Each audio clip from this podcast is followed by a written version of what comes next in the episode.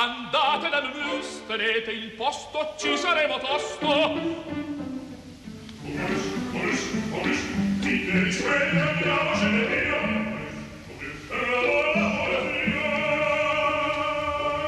Momus, il caffè dell'opera. Buongiorno, benvenuti al programma di Laura Zanacchi. Oggi la responsabilità tecnica di Domenico Ganci. Buongiorno da Sandro Cappelletto. Novembre 1792. Un giovane uomo di 22 anni prende la carrozza da Bonn e inizia a percorrere i circa 900 chilometri che separano quella piccola città che fa parte del Principato di Colonia. Bonn aveva allora circa 11.000 abitanti per raggiungere, e lo farà dopo una decina di giorni di viaggio, la capitale dell'impero, e cioè Vienna. Avete già capito, naturalmente, stiamo parlando di Ludwig van Beethoven nell'anno del 250 della nascita e non volevamo lasciarci sfuggire questo, questa riflessione. Eh, nel novembre appunto del 92, proprio di questi giorni di eh, novembre, eh, Beethoven compie una delle scelte fondamentali della sua vita. Lascia Bonn, la sua città natale, eh, aveva già tentato una prima volta di andare a Vienna nel 1787, era riuscito a farlo, raggiungere la capitale, ma dopo un mese della sua presenza a Vienna arrivò da casa, dal padre, eh, una lettera che lo informava delle condizioni molto gravi di sua madre. Sua madre soffriva di tisi, si era aggravata e dice il padre, i tuoi due fratelli eh, minori, Karl e Johann, sono qui al suo capezzale, manchi solo tu e Ludwig torna indietro, 1787, quando aveva 17 anni. Cinque anni dopo eh, riparte per Vienna e questa volta non tornerà più. Quindi il nostro percorso de, della trasmissione di oggi sarà tra alcuni elementi biografici e naturalmente l'ascolto di alcune delle tante, tante, tante, tante musiche che lui ha composto prima di questa scelta, di questa tappa fondamentale della sua vita. Non ha ancora composto le musiche che lo rendono amato e probabilmente immortale, e cioè nessuna delle sinfonie, nessuno dei quartetti, nessuna delle grandi sonate per pianoforte, nessuno dei concerti per pianoforte, ma tante altre cose nelle quali si possono intravedere senza fatica i segnali, il germe del genio che verrà. Cominciamo i nostri ascolti di oggi con una musica di occasione, però estremamente significativa. Nel 1790, cioè due anni prima, eh, Beethoven scrive la, la, cantata per l'incoronazione del nuovo eh, imperatore, cioè Leopoldo eh, II. Aveva scritto poco prima la cantata per la morte dell'imperatore, cioè Giuseppe II, e, e subito dopo scrive la cantata per l'elezione a imperatore del suo successore. Ma chi sono queste persone? Sono estranei? No, tutt'altro. Sono i fratelli del suo principe elettore, Maximilian Franz, principe elettore di Colonia e già allora datore di lavoro di Beethoven. Sono tutti, che cosa hanno in comune questi tre signori? Sono tutti figli di Maria Teresa, imperatrice d'Austria, che aveva 14 figli, tra cui Maria Antonietta, che da lì a pochissimo tempo avrà i suoi bei problemi a Parigi. Ma ascoltiamo un terzetto di questa cantata per l'incoronazione di Leopoldo II perché è estremamente significativo del clima che si respira, del clima proprio politico-culturale che si respira in quegli anni.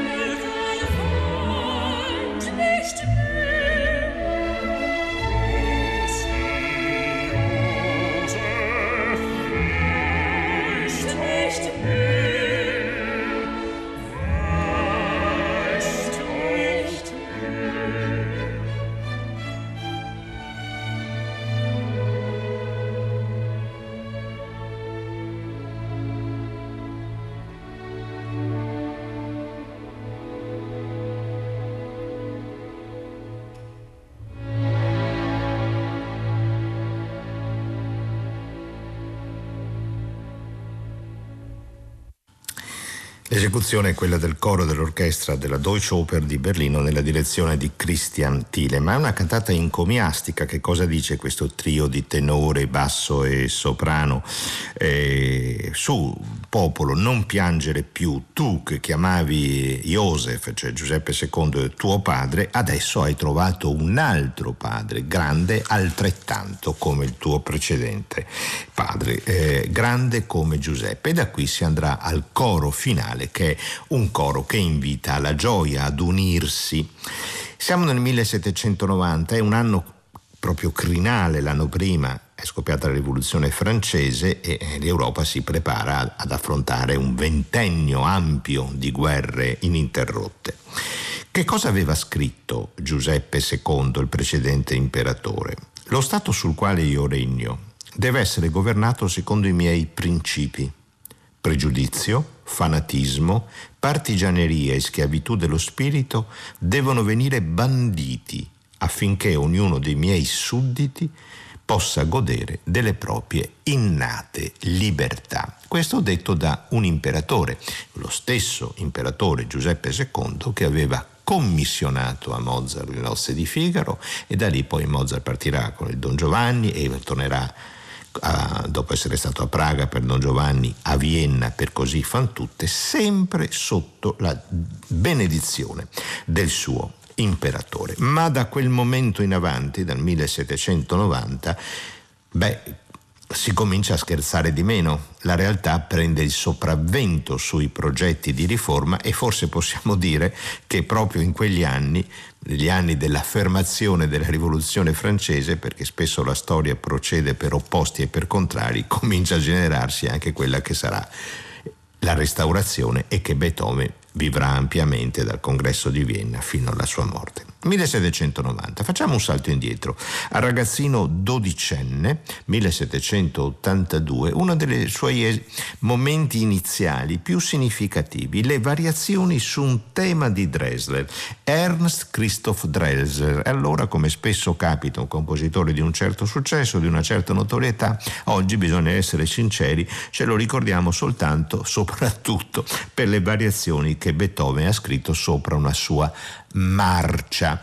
Che cosa ci interessa? Sappiamo quanto diventerà fondamentale per Beethoven il principio della variazione, pensiamo alle variazioni diabellico ultime, conclusive, degli ultimi anni della sua vita. Ma perché un ragazzino di 12 anni si innamora di questo tema?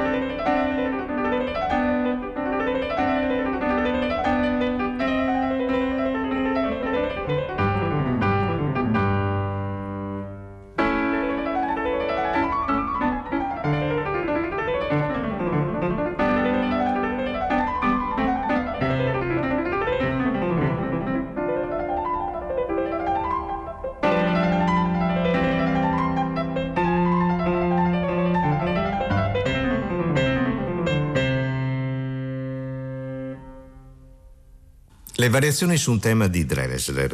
Il tema è annunciato da Beethoven maestoso, è scritto sullo spartito, e c'è un'altra cosa di forte interesse, la tonalità, il do minore, che sappiamo essere uno di quei territori che molto cari a Beethoven, dove, che amerà esplorare, dove amerà perdersi. 1782, il ragazzino ha 12 anni, studia musica da quando ne ha 5, a 8 anni ha fatto una piccola tournée di concerti in territori fiamminghi, la terra d'origine della eh, famiglia Beethoven, e il padre si è reso conto, il padre che è tenore eh, alla corte del principe elettore di Colonia, sotto la cui giurisdizione c'è anche la piccola città di Bonn, il padre si è reso conto che non è, a differenza di Mozart, un bambino prodigio, il problema di Beethoven è che deve studiare e studiare bene e comincia a studiare a Bonn. In famiglia le cose non vanno bene, suo padre è alcolizzato e mm, ci sono anche due fratelli più piccoli del dodicenne Beethoven e quindi Beethoven comincia a lavorare come si eh, diciamo fa lo stagista come sanno tanti ragazzi di oggi che lavorano senza beccare una lira lista dei musicisti di corte numero 8 Ludwig van Beethoven non ha alcun trattamento economico quindi non prende nessuno stipendio, ma ha prestato servizio per due anni e ha suonato l'organo durante le assenze del maestro di cappella titolare. Dimostra buone capacità, è ancora giovane, di condotta piuttosto soddisfacente. È povero. Questa è una situazione in poche righe che ritrae perfettamente una fotografia del giovane Beethoven. Vediamo altri fermenti eh, di quegli anni. Nel 1700 90 lui scrive un breve lead del Freiemann, l'uomo libero, su testo di Gottlieb Konrad Pfeffel, lui un autore diciamo oggi non proprio di primissima, eh, verso il quale va una grande attenzione, ma sono molto interessanti le parole della prima quartina. Chi si può considerare uomo libero? Quello a cui soltanto la propria volontà e nessun'altra forza può dettare legge. Quello sì è un uomo libero. Ora, un testo del genere 30 anni prima sarebbe stato possibile? Mm, difficile. Sono fermenti culturali che il giovane Beethoven assorbe. Er, wer ist ein freier Mann, der dem nur eigener Wille und keines Zwingherrn Grille Gesetze geben kann. Der ist ein freier Mann, ein freier, freier Mann. Der ist ein freier Mann, ein freier, freier Mann.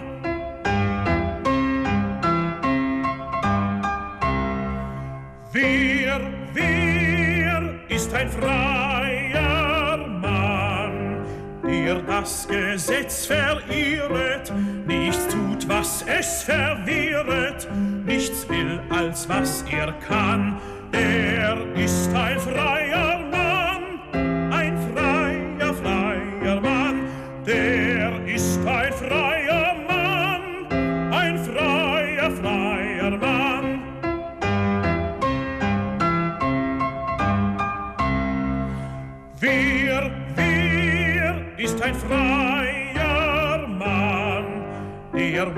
er gut und leben, gleich für die Freiheit geben,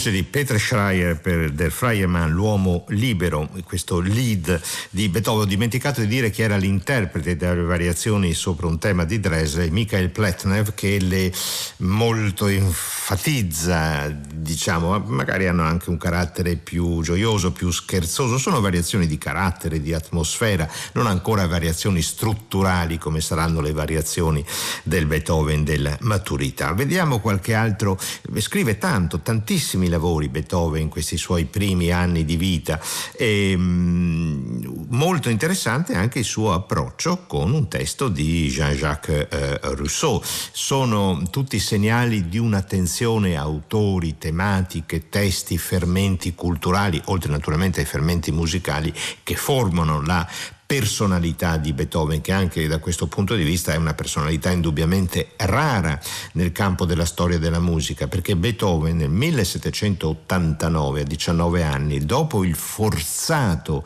primo ritorno da Vienna, quando viene richiamato dal padre per assistere la madre negli ultimi giorni e la madre muore pochissimi giorni dopo il ritorno di Beethoven a Bo da Vienna, in quegli anni tra il 1787 e il 1792, quando il ragazzo, il giovane uomo parte definitivamente, non tornerà più nella sua piccola Bonn, si iscrive all'università all'Università di Bonn, si iscrive ma non a giurisprudenza come facevano tanti musicisti spinti dalla famiglia perché dicevano guarda che se ti va male nella musica almeno hai un mestiere importante. No, Beethoven si iscrive a un corso di letteratura e filosofia tedesca e non solo tedesca perché scopre l'Odissea di Omero, legge le tragedie di Shakespeare, scopre Goethe, scopre la filosofia di Immanuel Kant e sente anche queste tematiche di Rousseau che sappiamo essere stato uno degli illuministi che maggiore attenzione ha dato all'importanza della musica. Qui però in questo lead che le temps me dure, quanto è lungo il giorno, è un Rousseau diciamo amoroso, quanto è lungo il giorno vissuto lontano da te, perfino la natura non rappresenta più nulla per me.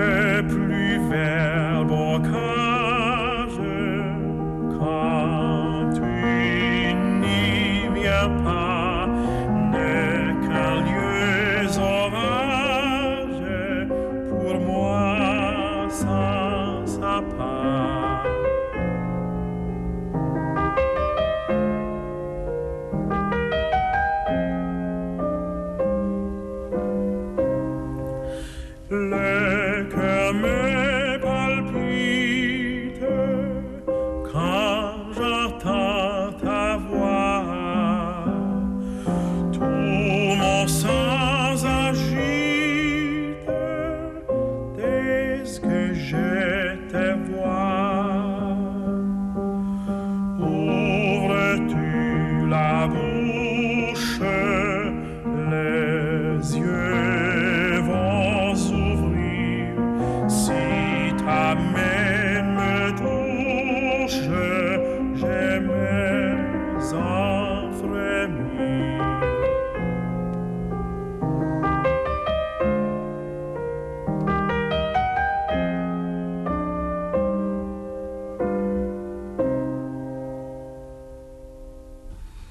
teneva Beethoven a questo breve lead, tanto è vero che ne scriverà una più ampia e estesa seconda versione, che Le Temps me dure. Stiamo sempre in questa puntata di Memus trasmettendo, proponendo alla vostra attenzione opere tratte da quel catalogo parallelo delle opere di Beethoven che è segnato da queste tre lettere, una W, una piccola O e una grande O maiuscola, Verche, One, Opus, cioè opere senza numero d'opera. In realtà sono talmente tante e alcune significative, assai significative, che hanno formato un catalogo parallelo di tanti e tanti titoli che è importante sapere, siamo oltre a 200 titoli di questo catalogo parallelo, è importante sapere che esistono perché riguardano soprattutto quello che è, oggi è il cuore del nostro interesse, gli anni giovanili.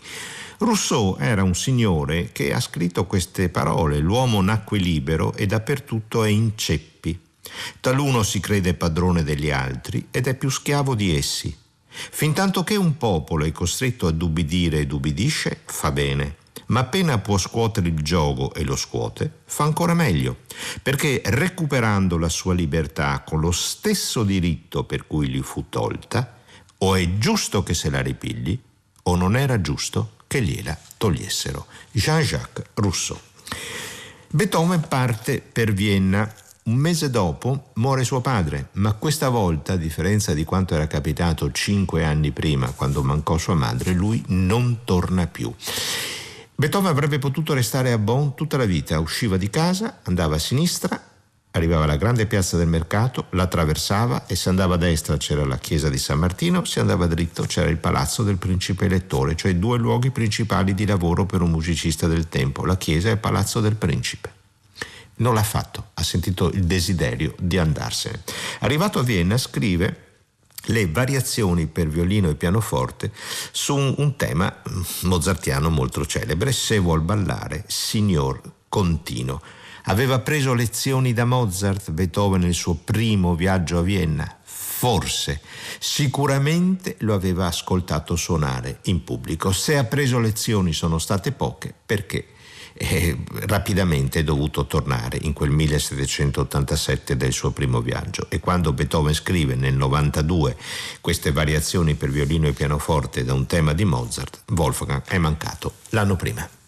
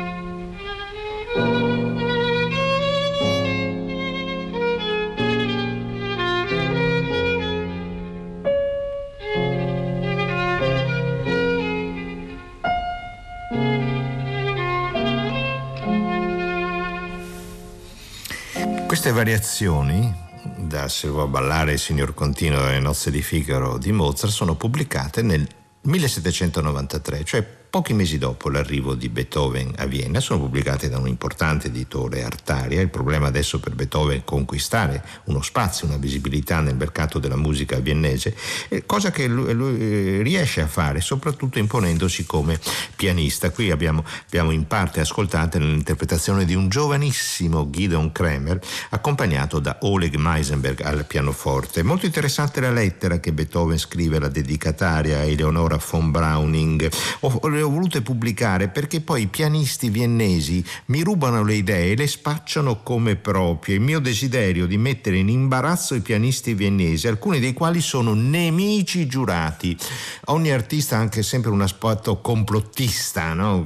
pensa che ci siano chissà quali trame contro di lui. Volevo vendicarmi in questa maniera, prosegue Beethoven, perché sapevo fin dall'inizio che le mie variazioni sarebbero state presentate qua e là da questi incapaci incapaci e che, che, che, con esse avrebbero fatto una brutta figura. Perché una brutta figura? Perché dice Beethoven sono difficili da suonare e io ci riesco e qui si riferisce a un aspetto molto importante della sua personalità negli anni naturalmente in cui poteva fare questo perché l'udito era ancora in funzione e cioè le sue grandi doti di pianista e di pianista improvvisatore.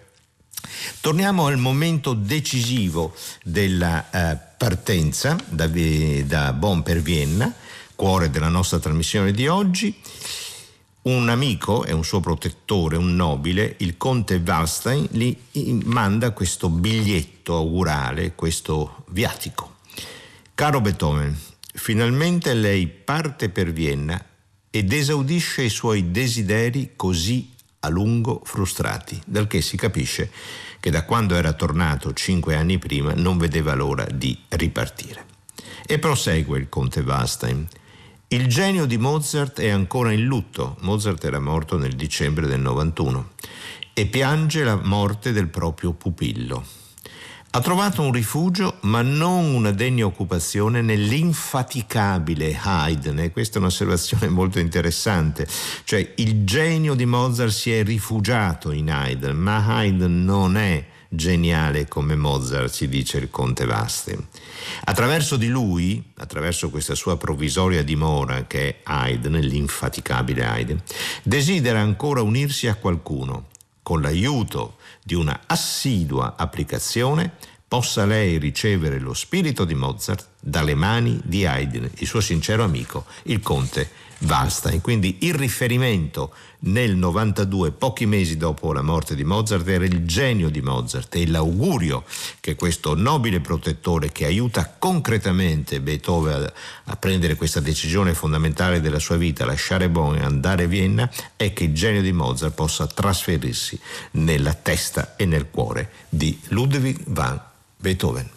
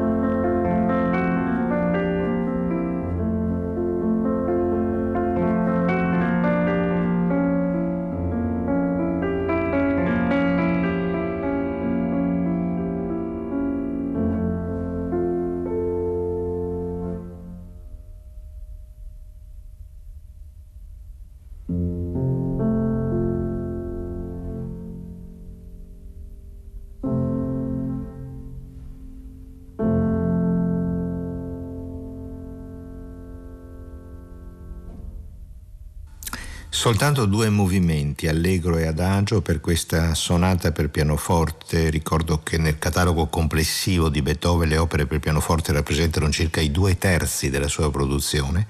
In Do maggiore siamo 1791, poi una revisione qualche anno dopo. Siamo negli anni, nel periodo appunto in cui si matura la grande decisione di lasciare Bonn per Vienna. Due movimenti soltanto, qui interpretati da Gianluca Cascioli, dunque sarebbe incompiuta secondo i canoni formali classici tre movimenti della sonata, in quegli anni almeno, ma perché? È, compiutissima così, in questo suo abbandono si sente ancora un'influenza italiana, graziosa, una melodia che potrebbe essere scarlattiana, ma poi eh, le traiettorie compositive di Beethoven prenderanno altre direzioni siamo prima della prima pubblicazione delle sue prime sonate per pianoforte che verranno dedicate ad Haydn ad Haydn, Franz Josef Haydn, un paio d'anni dopo, quando Beethoven ormai sarà stabilmente insediato a Vienna, la città dove resterà fino al 1827, l'anno della sua scomparsa. Bene, termina Momus, ma eh, restiamo sempre a Beethoven perché di là in sala da concerto ci attende un altro Beethoven, diciamo pure tra i massimi. Un attimo e ci risentiamo.